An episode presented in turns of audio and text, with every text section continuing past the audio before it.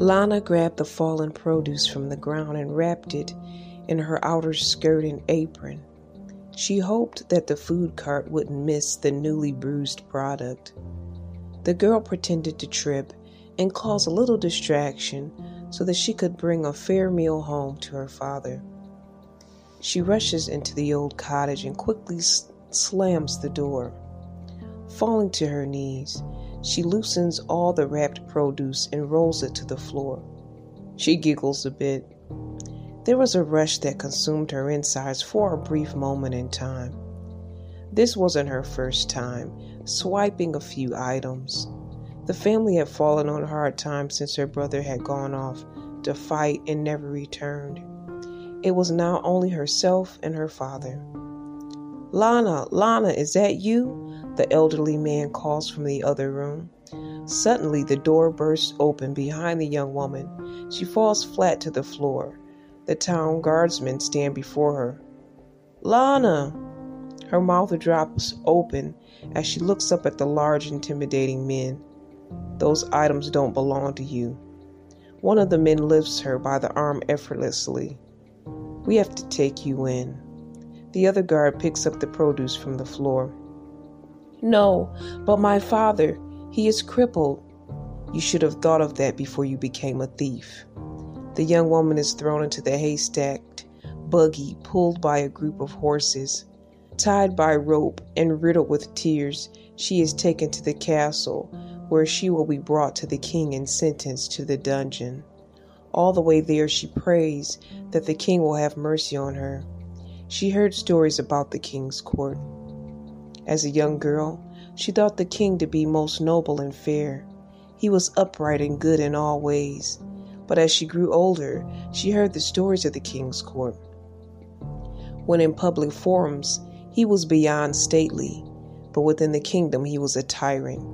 He and his court had their way with women and men. They would bring in merchants and unfairly confiscate their earnings or goods for their own pleasures. They would. Why would they pick her up for such petty crimes when they are monsters to the town that they vowed to protect? One of the maidens was brought in for an unproven crime and was forced to work it off by servicing the king and his men in ways thought to be unimaginable. What do you do in a town where even your king is corrupt? There is no accountability, no checks and balances. The king's word is final, and what he allows will be done. When they arrive at the court, a burlap sack is placed on her head and she is led away. There sounds to be some commotion and she can't tell what is happening but is knocked around and down to the floor with her hands bound. She's grabbed up once more and nearly grabbed to another location. She smells a burning. Her senses are heightened with the sounds of murmuring.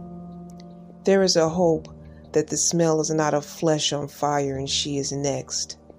Suddenly, the sack is pulled from her head. One of the guardsmen kneels before her while she rests on the trunk of a great tree. She looks around to see a group of other townspeople in tattered clothes warming themselves and cooking over an open flame. She giggles in a giddy relief. I thought I would be taken to the dungeons.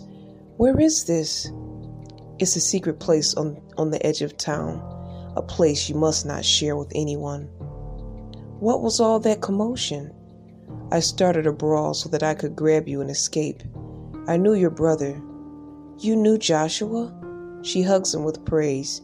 You aren't nasty like the other kingsmen. You're truly noble. Oh no, my father, I must go to him. He must be starved. You see, my father was crippled in war as a soldier. Our family lost everything. After his great service, the king had forgotten him. Has it always been so corrupt in the castle? I have lived a few more years than you have.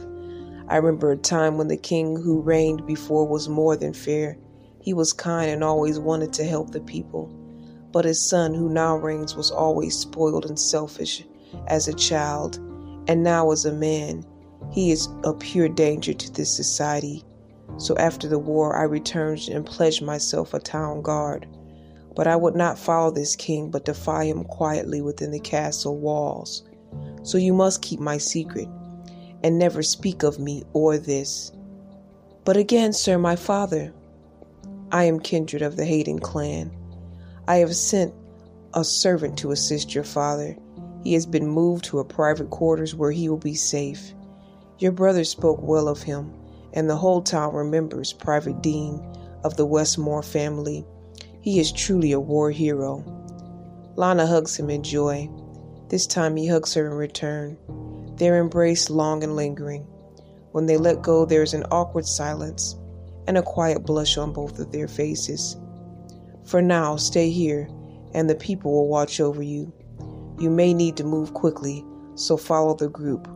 I will be back to check on you.